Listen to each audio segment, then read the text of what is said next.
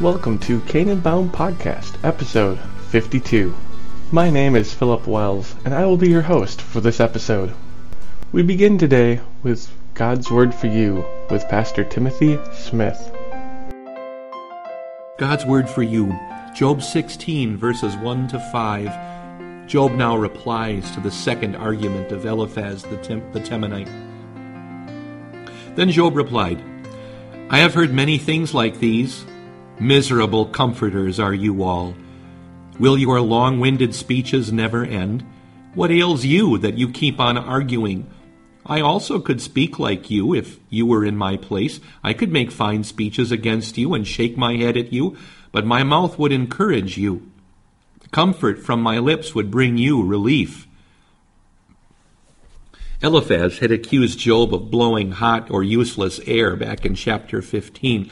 Job shoots back that all three of them are miserable comforters and that they must be sick themselves. He says, What ails you? But verse 5 also teaches us something important. Even here in the depth of his agony, Job understands the need of comfort, probably better than any of us. If the tables were turned and Job would be the one visiting these three miserable comforters, he would set aside any ill will he might have toward them and comfort them. The gospel needs to take first place over everything else. What good is showing someone his fault if we don't also show him his Savior, so that he will turn away from his sin and be turned to his Lord? An error that I think a lot of people make today is the attempt to change the world or the nation or to seem more Christian through laws and protests without proclaiming the gospel, the real gospel of Christ. What good would it do if our nation looked, you know, through legislation like an ideal Christian utopia, but people still didn't know Jesus? That wouldn't please God one bit. The Lord could still say what he has said through Amos I hate, I despise your religious feasts. I can't stand your assemblies. Away with the noise of your songs. I will not listen to the music of your harps. Why is this? It's because the people God was speaking to then were going through the motions of their religious life, but faith wasn't there. God will not act any more kindly toward America if Christians force non believers into leading a life that conforms to God's commandments without changing their hearts. If we want to change hearts, it can only be done through the gospel and not through any laws. The gospel is the power of God for the salvation of everyone who believes. That's Paul in Romans 1. And the gospel is what brings on the change of heart that causes people to confess we have sinned, we have done wrong, and acted wickedly. This gospel is beginning to well up inside of Job, so that even from the depth of his pain, he will proclaim his faith to his friends. Now, this is going to come after the next speech from Bildad, and Job's words there are the center of the speeches and the high point of the book in chapter 19.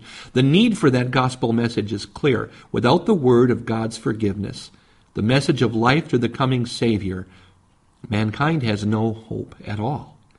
For the hopeless, the gospel can become like the stench of death. They hate it because if it's right, then they're damned. That's why people fight against it. They're terrified. For we are to God the aroma of Christ among those who are being saved, and to those who are perishing. To the one we are the smell of death, to the other the fragrance of life. 2 Corinthians 2. But don't think that you're not equal to the task of proclaiming the gospel of forgiveness. The message is already there in the Word of God. We're only the pitchers from which God pours the water of life. In Christ, I'm Pastor Tim Smith. This is God's Word for you. Next, Branches Band sings Now Sing, We Now Rejoice from their album Behold.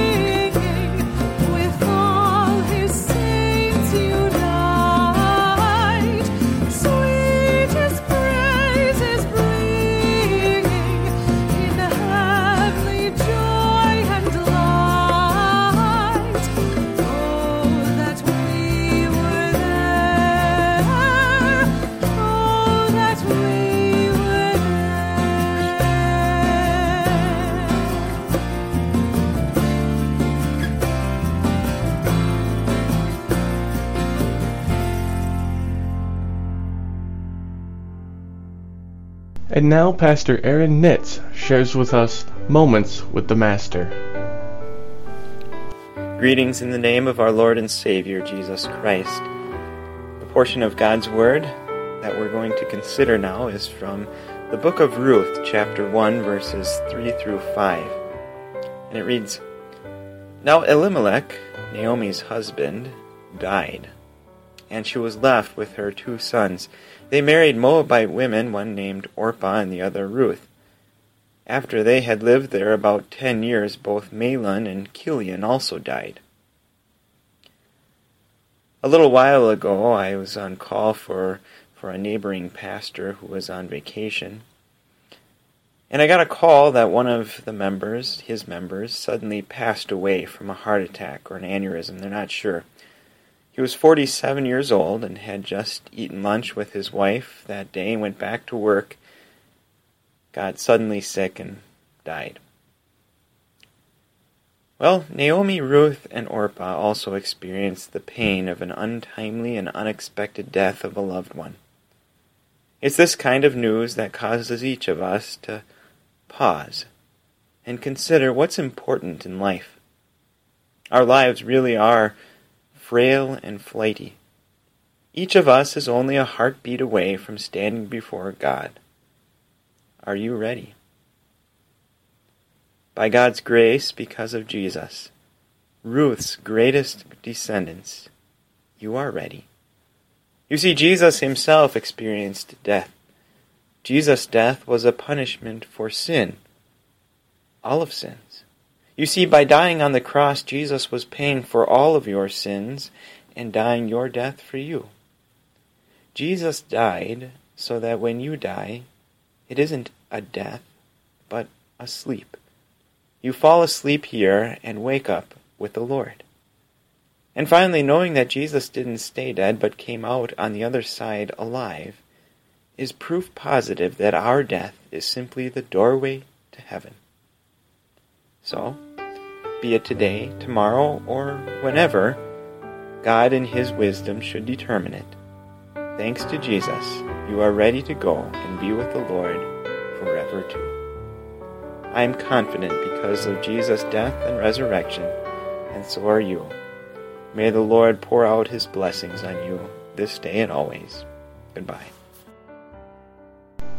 Up next, we have Koine singing Angels We Have Heard on High from their album Emmanuel Lux.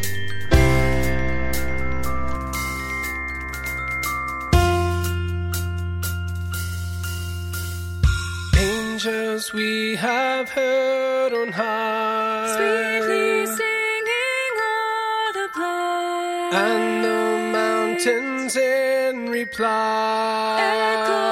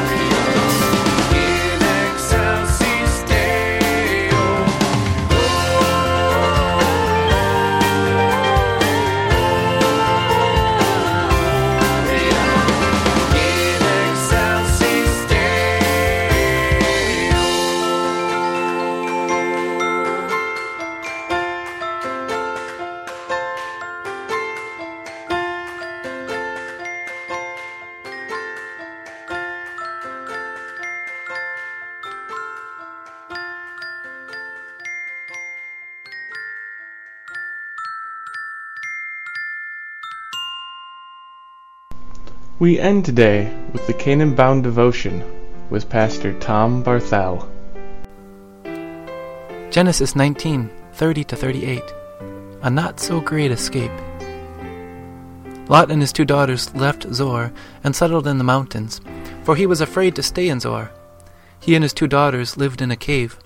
One day the older daughter said to the younger, Our father is old, and there is no man around here to give us children, as is the custom all over the earth. Let's get our father to drink wine, and then sleep with him, and preserve our family line through our father. That night they got their father to drink wine, and the older daughter went in and slept with him. He was not aware of it when she lay down or when she got up. The next day the older daughter said to the younger, Last night I slept with my father. Let's get him to drink wine again tonight, and you go in and sleep with him, so we can preserve our family line through our father. So they got their father to drink wine that night also, and the younger daughter went in and slept with him. Again he was not aware of it when she lay down or when she got up. So both of Lot's daughters became pregnant by their father. The older daughter had a son, and she named him Moab. He is the father of the Moabites of today. The younger daughter also had a son, and she named him Ben-Ammi. He is the father of the Ammonites of today. His daughters had so lost their grasp of what God intended for them that they were utterly clueless as to what constituted a God pleasing way of living as daughter, wife, mother. They didn't ask, How does God want us to get pregnant and raise a family? They just acted on what they no doubt had commonly seen in Sodom for so long sexual activity outside the bond of marriage. Never mind the fact that this was a case of incest, which they no doubt witnessed in abundance in Sodom. This wasn't right no matter who it was with. Along with the attitude that dishonored God's gift of marriage was the attitude which dishonored God's gift of parents. They tricked their father by making him drunk.